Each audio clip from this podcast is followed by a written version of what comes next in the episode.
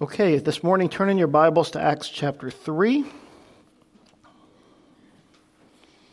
As we continue to work our way through this incredible book of the Bible. So, we are going to uh, read through this chapter together. It's not very long, but it's an, an incredible and an amazing story. so, Acts chapter 3, beginning in verse 1. Now Peter and John went up together to the temple at the hour of prayer, the ninth hour. And a certain man, lame from his mother's womb, was carried, whom they laid daily at the gate of the temple, which is called Beautiful, to ask alms from those who entered the temple. Who, seeing Peter and John about to go into the temple, asked for alms. And fixing his eyes on him with John, Peter said, Look at us. So he gave them his attention, expecting to receive something from them. Then Peter said, Silver and gold I do not have, but what I do have I give you. In the name of Jesus Christ of Nazareth, rise up and walk. And he took him by the right hand and immediately, excuse me, and lifted him up, and immediately his feet and ankle bones received strength. So he, leaping up, stood and walked and entered the temple with them, walking, leaping, and praising God. And all the people saw him walking and praising God. Then they knew that it was he who sat begging alms at the beautiful gate of the temple, and they were filled with wonder and amazement at what had happened to him. Now, as the lame man who was healed held on to Peter and John, all the people ran together to them in the porch, which is called Solomon's, greatly amazed. So when Peter saw it, he responded to the people, Men of Israel, why do you marvel at this, or why look so intently at us, as though by our own power or godliness we had made this man walk? The God of Abraham, Isaac, and Jacob, the God of our fathers, glorified his servant Jesus, whom you delivered up and denied in the presence of Pilate when he was determined to let him go. But you denied the Holy One and the just and asked for a murderer to be granted to you and killed the Prince of Life, whom God raised from the dead, of which we are witnesses. And his name, through faith in his name, has made this man strong, whom you see and know. Yes, the faith which comes through him has given him this perfect soundness in the presence of you all. Yet now, brethren, I know that you did it in ignorance, as also as, as did also your rulers. But those things which God foretold by the mouth of all his prophets that the Christ would suffer, he has thus fulfilled. Repent, therefore, and be converted, that your sins may be blotted out, so that times of refreshing may come from the presence of the Lord. And he may send Jesus Christ, who was preached to you before whom heaven must receive until the times of restoration of all things, which God has spoken by the mouth of all his holy prophets since the world began. For Moses truly said to the fathers, The Lord your God will raise up for you a prophet like me from your brethren. Him you shall hear in all things whatever he says to you. And it shall come to pass that every soul who will not hear that prophet, shall be utterly destroyed from among the people. Yes, and all the prophets from Samuel and those who follow, as many as have spoken, have foretold, also foretold these days. You are sons of the prophets and of the covenant which God made with our fathers, saying to Abraham, And in your seed all the families of the earth shall be blessed. To you first, God, having raised up his servant Jesus, sent him to bless you in turning away every one of you from your iniquities. Lord, thank you for your word. Thank you for this incredible passage of Scripture. May you add your blessing to the reading of your word, to all that we do here today, to the offerings, to the tithes, to our worship. And Lord, speak to us, for your servants are listening. In Jesus' name we pray. Amen. So we've just been considering in chapter 1 and 2 the promise of the Holy Spirit that God said He would send upon His church, that Jesus said He would send first to His apostles and then upon the church. And then we consider that great message on the day of Pentecost, that first message that birthed the church. And as we consider that, we came to the end of chapter 2, and we saw that this, this church that God has established by His Word and by His Spirit is now trying to figure out how to go forward. How do we meet together? And we considered last week in Acts 2 42 through 47, uh, verse 42, they continued steadfastly in the apostles' doctrine and fellowship, and in the breaking of bread and in prayers. And we sort of broke that down and talked about it last week, what it means to look at the apostles' doctrine, uh, the fellowship together, uh, you know, and what koinonia means, which is the Greek word for fellowship, that, that participation and sharing together of our lives with one another, the breaking of bread, uh, the Lord's table specifically, but also anytime we gather together in fellowship as brothers and sisters in Christ, and then prayer, private, personal prayer, as well as group or public prayer, and how, the God, how our God loves these things he established these things. These are, in many ways, marks of a healthy church. These are the things every church should be doing at its core, at its basis. And so now we move into chapter 3. The church is moving forward. We aren't told how much time has passed between the day of Pentecost and this time when Luke has chronicled for us Peter and John walking up into the temple about the time of prayer, the hour of prayer, the ninth hour. Of course, the Jews had their ways of reckoning time throughout the day. Uh, 6 a.m. was sort of the time when they regarded the day would start. Uh, the hours of prayer were 9 a.m., noon, and 3 p.m. And so at each of those times, there would be a, a, sound or something from the temple that would, you know, a trumpet that would call people to prayer. And they would come and they would pray. And the three o'clock prayers were regarded to be sort of the beginning of the evening prayers. And so at 3 p.m., Peter and John, it says they went up together to the temple at the hour of prayer, the ninth hour. The ninth hour of the day, starting from the 6, 6 a.m., the ninth hour would, of course, have been 3 p.m.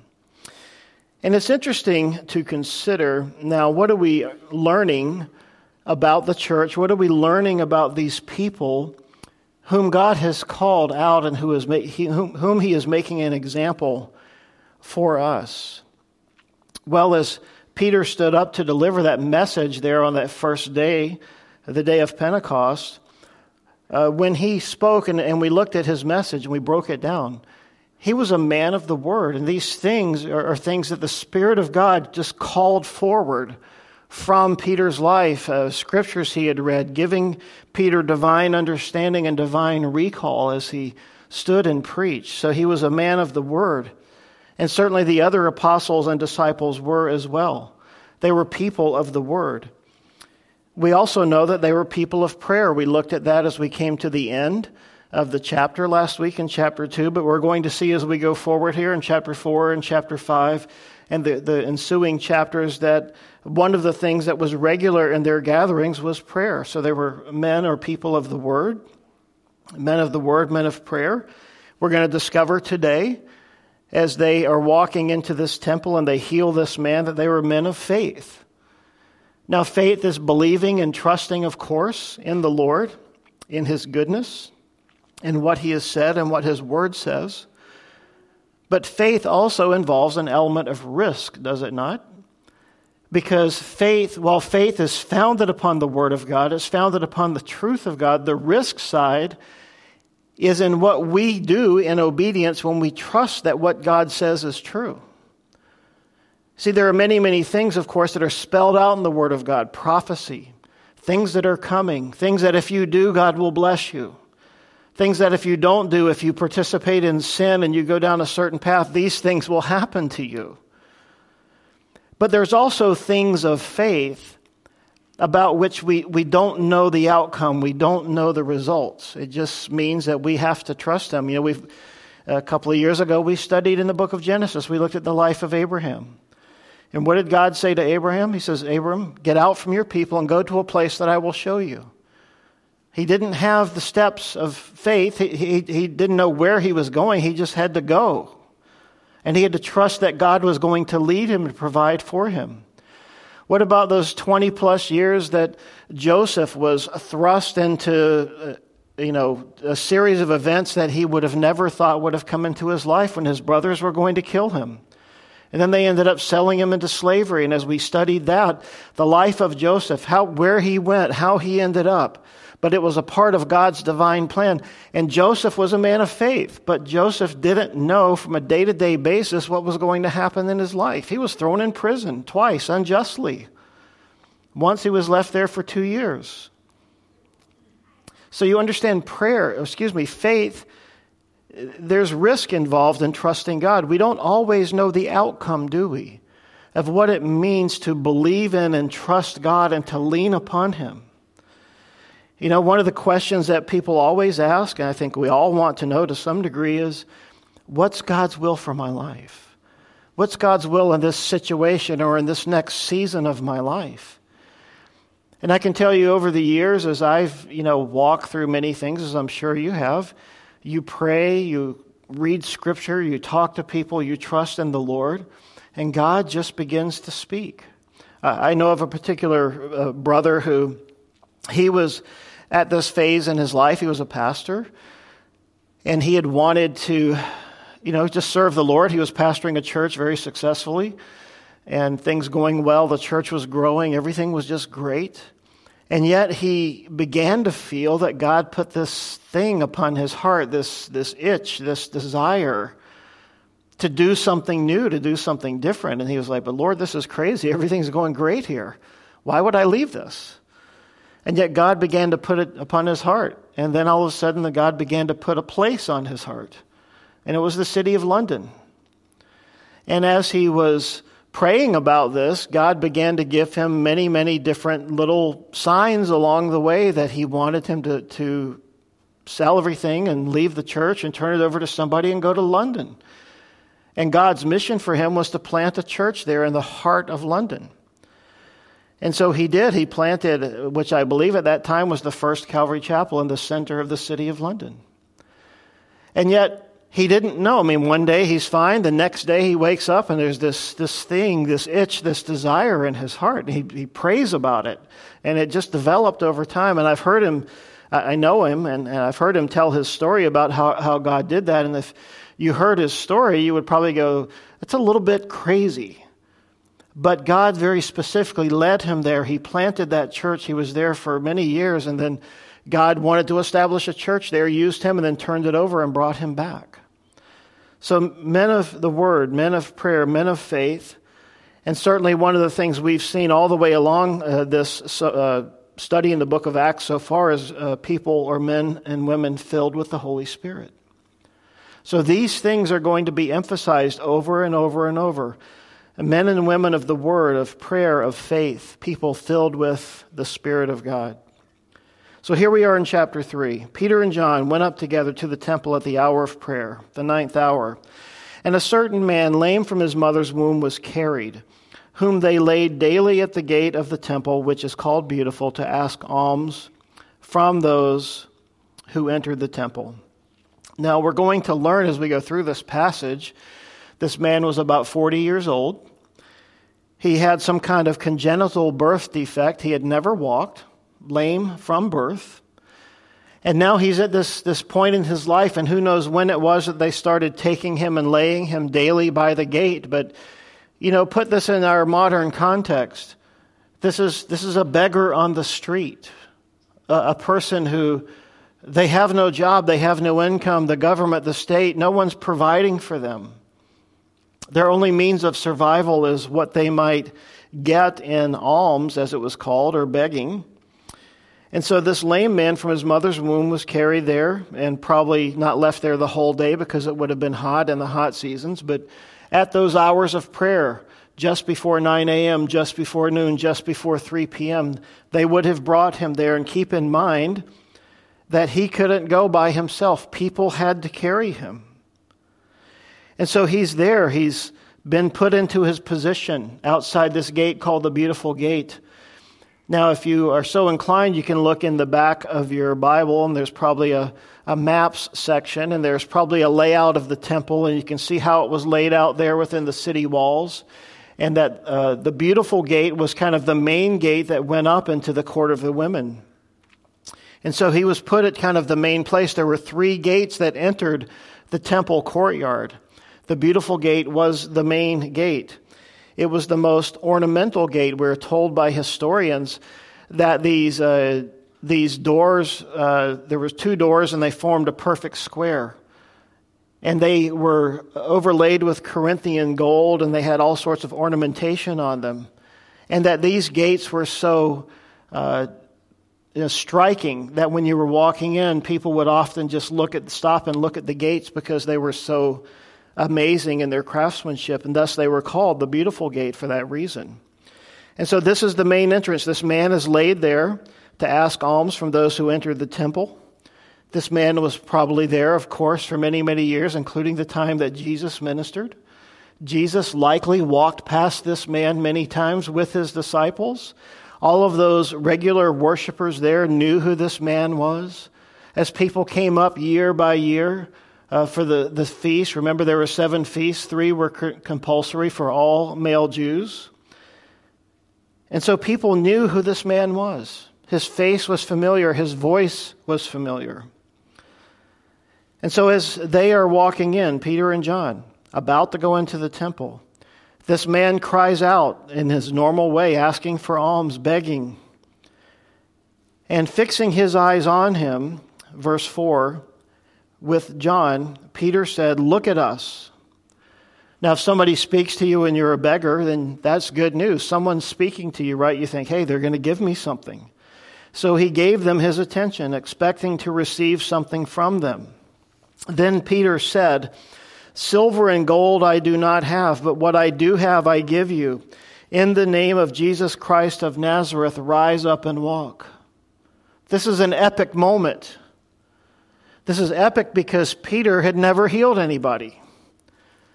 Peter's saying to this man in faith, a man filled with the Holy Spirit, Peter, trying to exercise faith, believing all the words that Jesus said, hey, I'm going to send the Spirit, and when He comes upon you, He will enable you, He will empower you to do the same things I've done and greater things. He will give you recall. He will give you what you need. You just need to trust me and to trust that the Spirit of God within you, Peter, is going to do these things. Remember Peter back when Jesus was present with them and they were out on the boat crossing the sea, and Jesus said, Go ahead, I'll meet you on the other side. And remember, Jesus came walking to them in the middle of the night, and as he was coming walking to them, uh, they at first thought it was a ghost. It was a storm. It was kind of rough and rainy and all that out. And then, you know, they're, they're theorizing, is this a ghost? What's happening? And then they said, it's the Lord. And one of them talked to the Lord. They cried out to him. And then Peter said, Hey, Lord, if it's truly you, call me to come out to you on the water. And what did Peter do? He took that step out on the water. Now, listen, that really happened, right? Can any of you imagine? Can any of us imagine walking on water with Jesus? Crazy. But he began to experience that. Remember, as he was walking, he began to look at the wind and the waves around him, and he lost his focus and he, he, he began to doubt.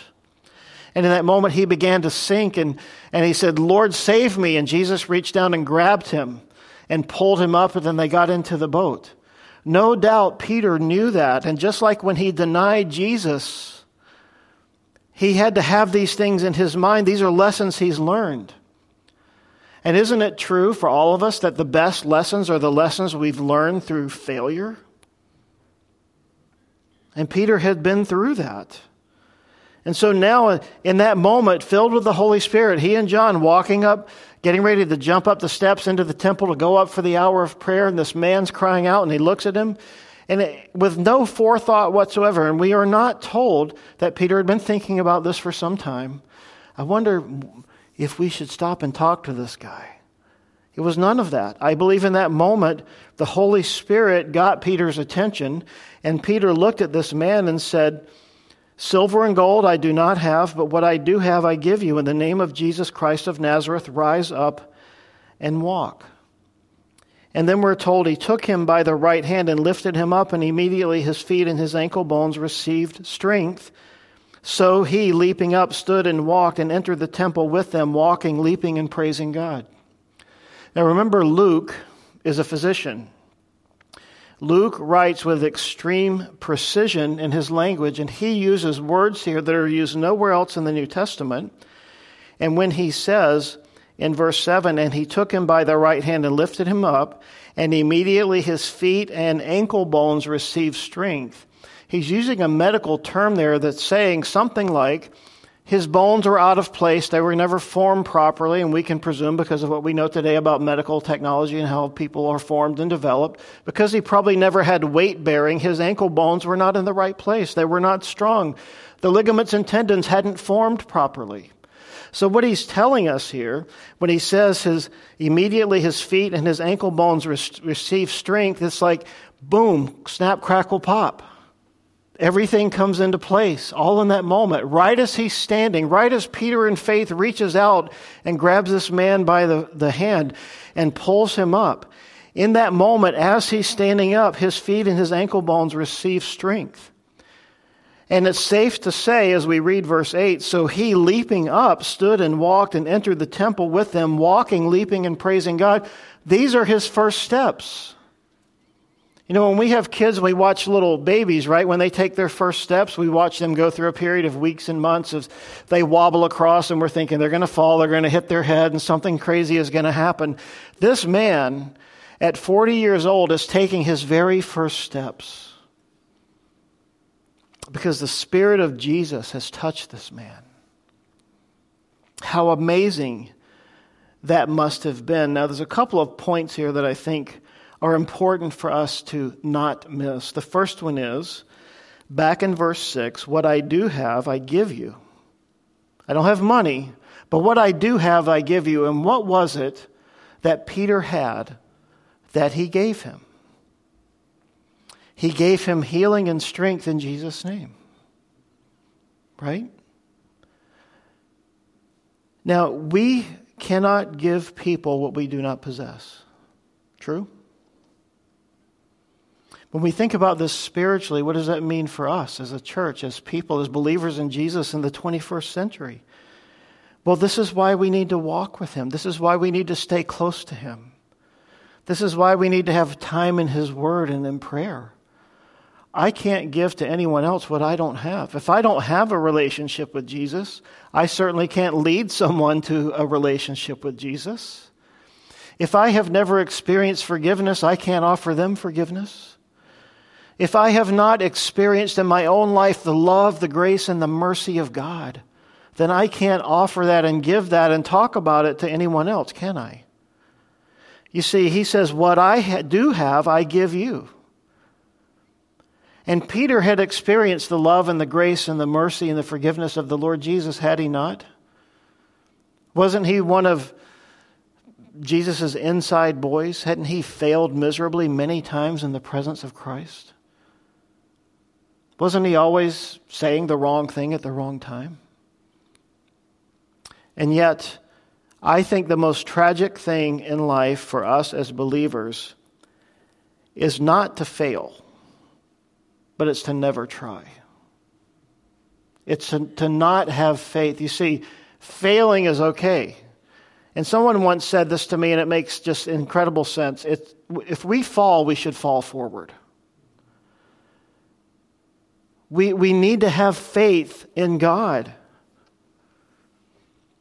That the things that He said in His Word are true. The things He said about you and me are true. The gifts that He's given His church and the way that He ministered to and desires to minister through His disciples, of which we are a part, is true. What I do have, I give you. In the name of Jesus of Nazareth, rise up and walk. Now, does that mean that you and I can heal people? I believe it does. God's still healing today. Isn't He still forgiving sins? Isn't the blood of Christ still being offered and the cross of Christ being preached? And until the day when there is no preacher and no teacher and all of that, then uh, until then, we are to be here doing these things. Jesus said in the Gospel of Luke, Occupy till I come. So, as Peter took this man by the right hand and lifted him up, and immediately his feet and his ankle bones came together, he, leaping up, stood and walked and entered the temple with them, the first time in his life that this man could enter the temple. Now, this is one of the strange things. Uh, the Jews didn't like broken people in the temple. Strange, right? This is the house of God. I mean, this is, this is the place you should bring broken people. Remember what was happening? Remember when Jesus was teaching in his ministry and the four men came bringing their lame man on the pallet and they couldn't get to him because the house was full and they had to go up on the roof and to tear the roof open and lower him down to get him to Jesus? Why was that? Because they couldn't take him to the temple. They couldn't take him to a place where people uh, of spiritual maturity could come around him and lay hands on him and pray for him. It was not something that they did. You see, this is one of the incredible things that Jesus did. When he said he wanted to put not new wine into old wineskins, but new wine into new wineskins, this was a part of it. You see, this is who we are as the church. The church is, and can be compared to a hospital. We should never reject someone from coming into the presence of God who's, who's broken and hurting and lame and maimed and or any of those things. I mean, those people should be welcome. They should, be, have, a, they should have a front row seat in the house of God. And so the people see this, right? They saw him walking and praising God.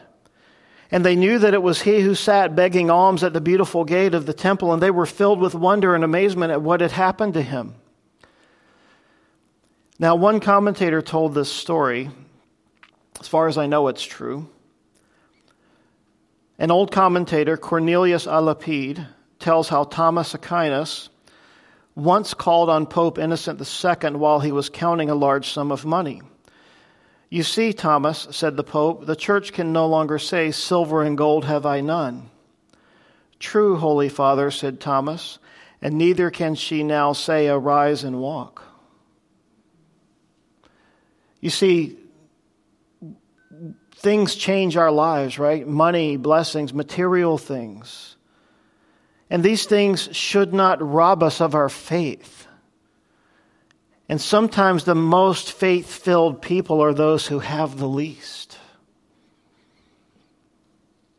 And yet, here in this moment, Peter and John, two fishermen from Galilee, uneducated men, despised by the Sanhedrin and the learned people of that day. God had just used to work this miracle. And now the people are seeing this thing that happened. They're seeing this man walking around and leaping and praising God. And they knew it was him. They recognized him. They heard his voice. They saw his, his attire. They knew who it was. And they were filled with wonder and amazement at what had happened to him. Now, as the lame man was healed, on, uh, held on to Peter and John, and I imagine he would, right? I mean, these are the guys who just healed him. He's been, he's been lame for 40 years. You know, he, I'm, I'm, sure he's just like, oh my gosh, you've saved my life. How can I ever repay you? And all of those things and those feelings of gratitude. And so Peter saw the people coming and, and he, uh, you know, sort of knew what was in their hearts and that they were thinking that he and John healed the man. And he's going to set them straight. So when Peter saw it, he responded to the people, verse 12 Men of Israel, why do you marvel at this? Or why do you look so intently at us as though by our own power or godliness that we had made this man walk? The God of Abraham, Isaac, and Jacob, the God of our fathers, glorified his servant Jesus, whom you delivered up and denied in the presence of Pilate when he was determined to let him go. So, what are they doing? They're, first of all, they're making sure if I can say it this way, that they don't touch God's glory. They're making sure that the people understood that they were nothing more than the instrument through which God moved. The story has been told of many times of people, you know, having received some kind of wonderful thing, a miracle, a healing, whatever it may be, at the hands of someone, and they begin to sort of idolize that person. And the story was told to try and illustrate this. You know, if you had been severely ill and you needed surgery, and you went into surgery and then you came out and then, you know, you're healed, you're, you're fixed, your, your problem is solved. Perhaps it was a life threatening issue and you're like, oh man, that's so amazing. And you call for the doctor, you say, can you send the surgeon in? And then that surgeon comes in and he says, yes, how can I help you? You know, and he says, hey, do you happen to have the scalpel that you used in the surgery? He's like, Well, yeah. Well, can I see that scalpel? Because that obviously is a blessed scalpel. I just want to hold it in my hand and just admire that scalpel so much. Wouldn't that be kind of crazy? I mean, I would think the doctor was the one who did it, right? But should we when God works through someone's life, elevate or escalate that person? Should we idolize them? Should we lift them up and go, oh man, that person, a holy person of God? No, we look to the Lord. We, the, the Spirit of God, the Word of God works in and through the lives of His people. So, Peter, as he responded to this, he says, Why are you looking at us as though we did it? We didn't do it. Jesus did it. He says, You denied the Holy One and the Just One uh, and asked for a murderer to be granted to you. So now Peter, he sees an opportunity to preach the gospel, but I'm kind of like, Hey, Pete, you might want to soften it a little bit here, buddy. You know, my grandma always said you can attract more flies with honey than with vinegar. Right? This, this seems like it's a little rough. You denied the Holy One. He's preaching to all the people going into the temple to worship. You denied the Holy One the just, and you asked for a murderer to be granted to you, and you killed the Prince of Life, whom God raised from the dead, of which we are witnesses, and his name, through faith in his name, has made this man strong. Whom you see now, and you know, yes, the faith which comes through him, that is Jesus, has given him, this man, this perfect soundness in the presence of you all. So, what is he saying? He's saying God granted the faith that we could believe God for healing. He granted this man faith in that moment when he stood up, when he took my hand. And God granted faith that these things could happen. You know, in 1 Corinthians 12, and I want to read this passage to you on the issue of faith. You know, there's saving faith. There's faith by which we come to Christ and we we get saved, we believe, and we get born again. But then there's also this thing called the gift of faith. In 1 Corinthians chapter 12, beginning in verse 7, it reads as follows. But the manifestation of the Spirit is given to each one for the profit of all, talking about how God gives gifts to his church. For to one is given the word of wisdom through the Spirit, to another the word of knowledge through the same Spirit, to another faith by the same Spirit, to another gifts of healings by the same Spirit. And he goes on and, and lists other gifts. But one and the same Spirit works all these things, distributing to each one individually as he wills. Now, there seems to be this gift of faith, this ability to believe God for, for great things. In that list of gifts that he lists there in 1 Corinthians chapter 12, he goes on to say, to another the working of miracles, to another prophecy, to another discerning of spirits, different kinds of tongues, interpretation of tongues. And you see, the gift of faith is the ability to not only just believe God for who He is and for His Word, but also the ability to just believe God for something great. You say, well, where would you see a manifestation of that? Give me an example. I don't have to look too far. Uh, not, maybe not everybody here knows who Billy Graham is, but you can certainly see this on YouTube. For many, many years, you know, he was an evangelist. So he, that's who. That's the gift that God gave him. But if you just watch some of those times on te- on TV on YouTube of how God had just given him this vision that hey, we're supposed to go and preach the gospel in large stadiums, and God wants to move upon the hearts of His people. I think that's a gift of faith. And he took steps of faith to trust God for those things, and he did it. And they were going around the country and around the world to large stadiums. preaching the gospel, preaching through interpreters. And people, thousands and thousands and thousands of people, came to Christ through this man's ministry. And he would have been the first one, and he said it many times not me. I'm just being obedient to the Lord, I'm just his servant. But that's one example of the gift of faith. Uh, there are, who knows, many, many examples of this. Maybe you have examples in your own life or people you know. And so back here in our story Acts 3:16 through his name so the name of Jesus has power through faith in his name we place our faith, our belief, our hope, and our trust in the name of Jesus that Jesus is able and he is willing to do great things, that he has made this man strong. Not me, not the touch of my hand. It wasn't something in the power of my right hand when I grabbed him or my left hand, whichever hand he reached out to him with. It was faith in Jesus. And Peter's saying it essentially as we break it down, it was his faith in Christ. And it was also the man having faith, as, as Peter sort of said, Look at me. What, what I, don't, I don't really have anything. I don't have money, but what I do have, I will give you. Remember going back to the story of the men who carried the pallet, the, the man up on the roof, the four friends who brought the man to Jesus and they lowered him down in his presence. When we read that story in the Gospels, what seems to be the case there is it wasn't so much the faith of the man. We don't even know if he had faith to get there because he couldn't do anything, he couldn't move. But the faith of his friends seemed to be very integral to the story. It was the faith of his friends who brought him to Jesus. So I believe there's a gift of faith. Can I believe God that He wants to do something in someone else's life? Listen, does God want to save people? Do, do you know people who aren't saved? For whom you're praying? I hope you do.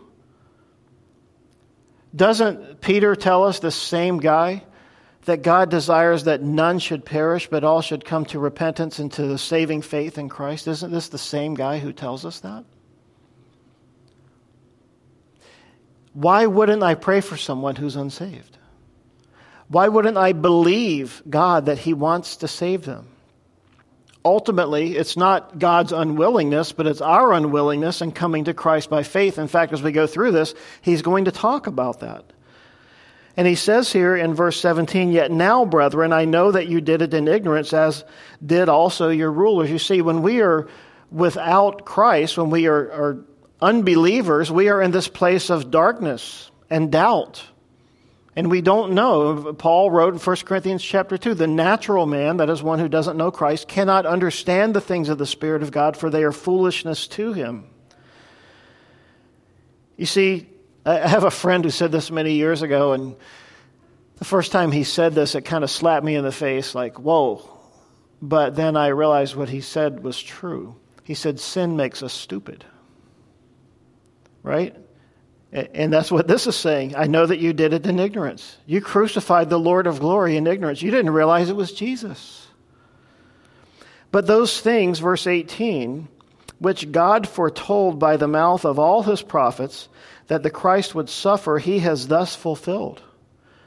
So he's got their attention. They see, you see, God orchestrated this moment. You see, they believed since the day of Pentecost that God was in charge of their lives. So what are they doing? They're doing what they've always done. They were in Jerusalem. They went up to the temple about the hour of prayer. They're just thinking, we're going to go in, we're going to hit this, we're going to pray for 30 minutes, we're going to head out and finish our day. That's what they thought was going to happen. They walk up, up to the beautiful gate. This man is crying out. All of a sudden, Peter's moved by the Spirit. He looks at him. He says, Look at us. And he says, You know, those words to him I don't have any money, but what I do have, I give you in the name of Jesus Christ of Nazareth. Stand up and walk. And the man's healed. And as the man is healed and he leaps to his feet and he's hugging them and he's like, Well, let's just, we were going into the temple. Why don't you come with us? They're going into the temple. The people approach them. They see what's happening. This mob ensues. Now there's an opportunity to preach. There's this, this evangelistic conference that takes place right there in the court of the temple. They didn't plan any of this. They just wanted to get in and get out. They just wanted to go to church. Leave me alone. But God had a different plan. And so now Peter's there preaching again. This is his second sermon. And as he says here in verse 18, which God foretold by the mouth of all his prophets that the Christ would suffer, he is thus fulfilled. Psalm 22 My God, my God, why have you forsaken me? The suffering, praise, and the posterity of the Messiah. That's the title of the psalm. Psalm 69, titled Save Me, O God, or an urgent plea for help in trouble. This is God, you know, Jesus crying out these things uh, from the cross and where he's betrayed. Isaiah 53. And there's many, many more things from the prophets, and they were aware of them.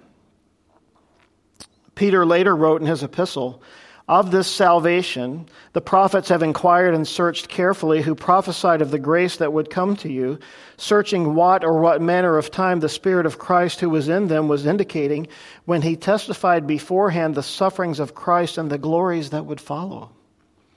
So Peter preaching, and then he comes to verse 19 Repent, therefore. You should underline this verse, okay? If, you don't, if you're a neat person, you don't like to underline in your Bible, I'm sorry. Under, you know what? The person next to you, reach over and underline that person's verse for them, okay? Repent, therefore, and be converted, that your sins may be blotted out, so that times of refreshing may come from the presence of the Lord. Wow. Repentance brings conversion. Repentance brings the, the forgiveness of Jesus. He says that your sins may be blotted out so that times of refreshing may come from the presence of the Lord. I, I, read this verse and it's like, man, I want that. Does anybody here not want times of refreshing from the presence of the Lord? Don't we all need this? How do we get it? Well, repentance.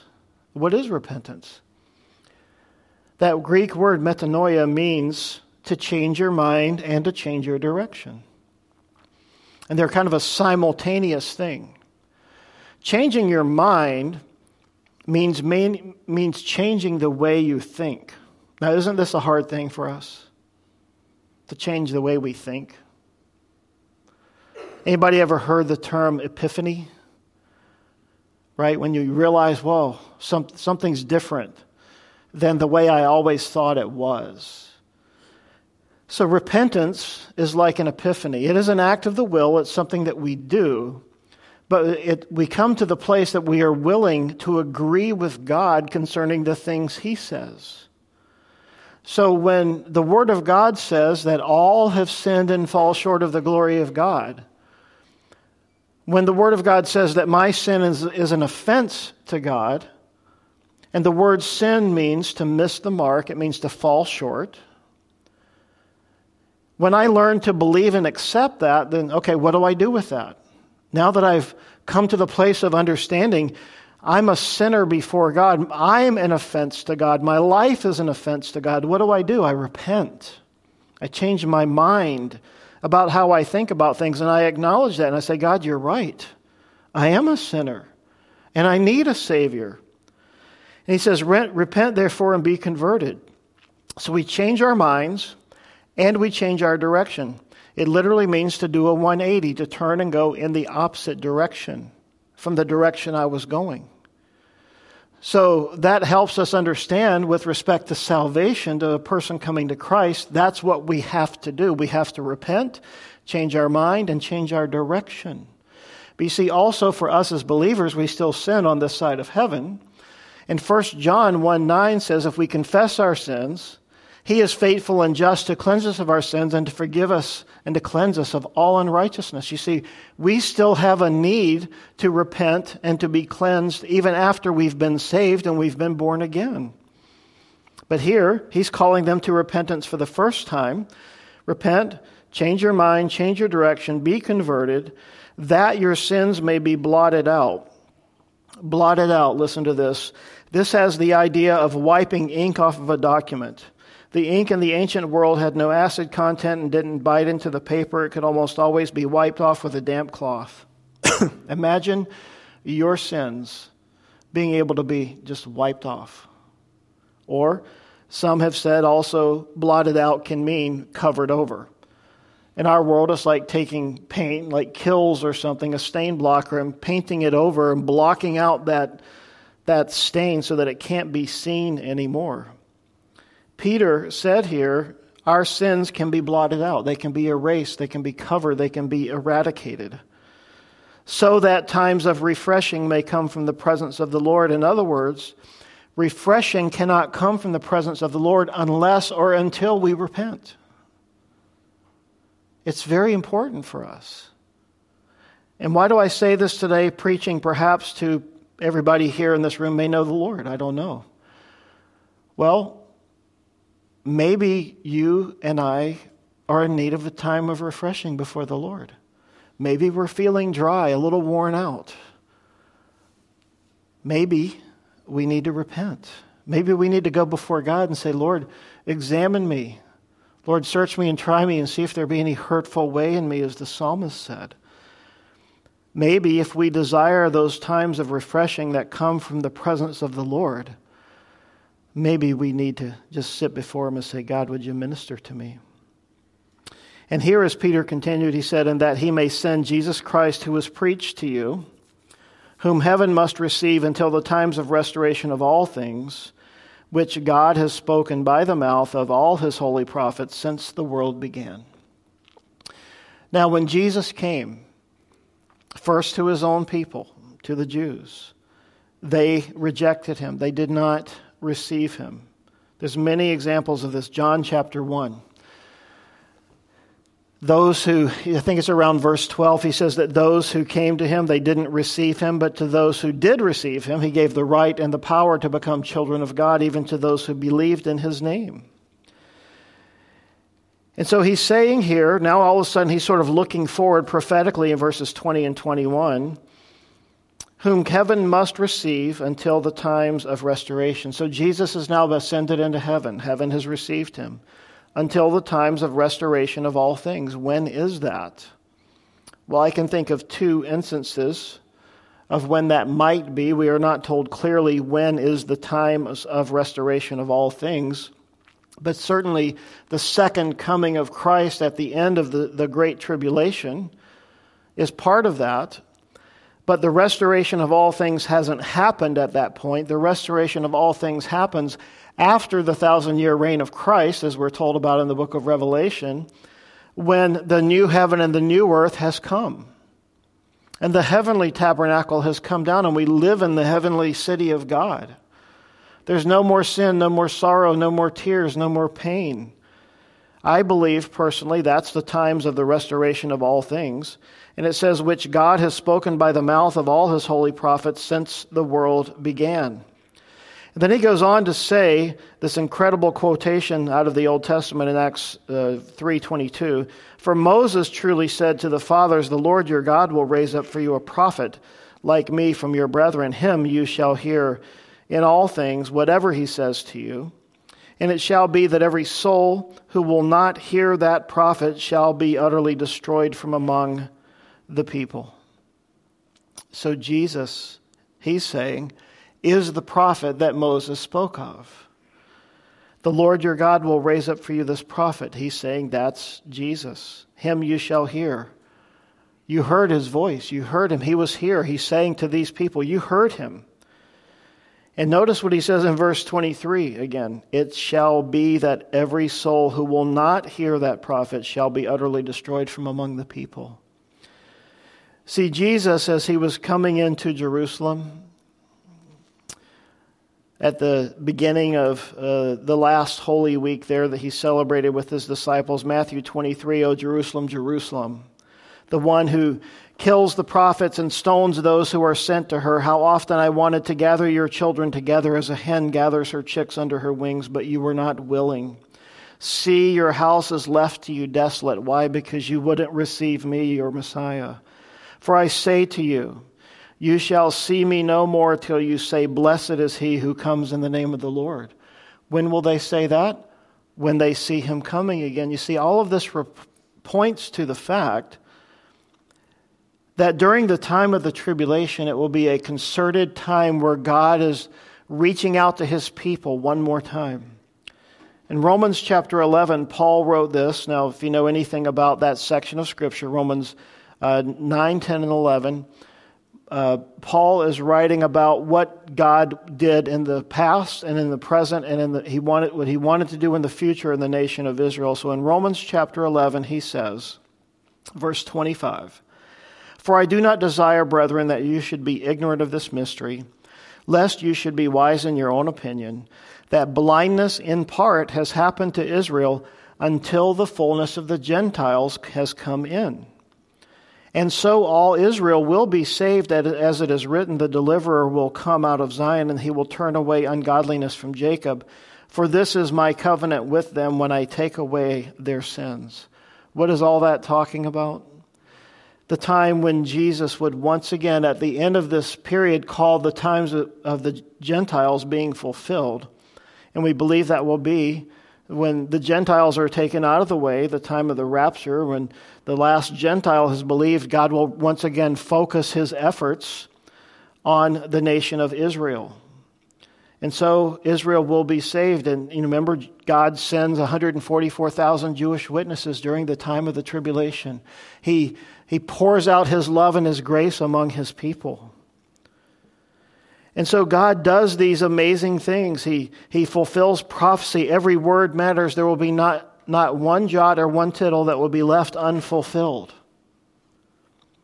And he says in verse 24, Yes, and all the prophets from Samuel and those who follow, as many as have, have spoken, have also foretold these days. You are sons of the prophets and of the covenant which God made with our fathers, saying, to Abraham, and in your seed all the families of the earth shall be blessed. To you first, God, having raised up his servant Jesus, sent him to bless you in turning away every one of you from your iniquities. In other words, the gospel of grace. Now, the chapter break is a little unfortunate here because chapter 4, verse 1 continues on. We're kind of in the middle of this thing, but that's where we have to stop today. But you can see here that Peter, filled with the Spirit in this moment, taking advantage, seizing the moment that God had presented to him, preaching the gospel to all these people there in the temple court, coming to hear what happened to this man, to this lame man who was saved, who was healed. And he was leaping and praising God. And God wants to do these things today, I believe. Not just healing people and doing miraculous things, but He wants to save people. And if He needs to take someone who's lame and heal them in order to draw a crowd to preach the gospel, then He'll do that. But I know one thing's for sure He wants to use us as His people. He wants us to use what He's given to us. Just like Peter said, hey, uh, silver and gold have I none, but what I do have I give you in the name of Jesus Christ of Nazareth. What do you have?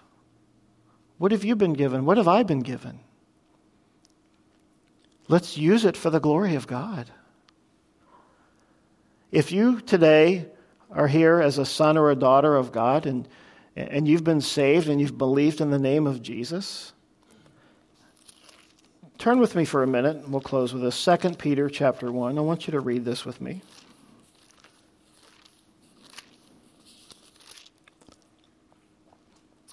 Second Peter chapter 1. Let's read verses 2 and 3. Grace and peace be multiplied to you in the knowledge of God and of Jesus our Lord, as his divine power has given to us all things that pertain to life and godliness through the knowledge of him who called us by glory and virtue. You see, his divine power has given to us all things pertaining to life and godliness. You see, God has given us everything, He's held nothing back. But have we given Him everything?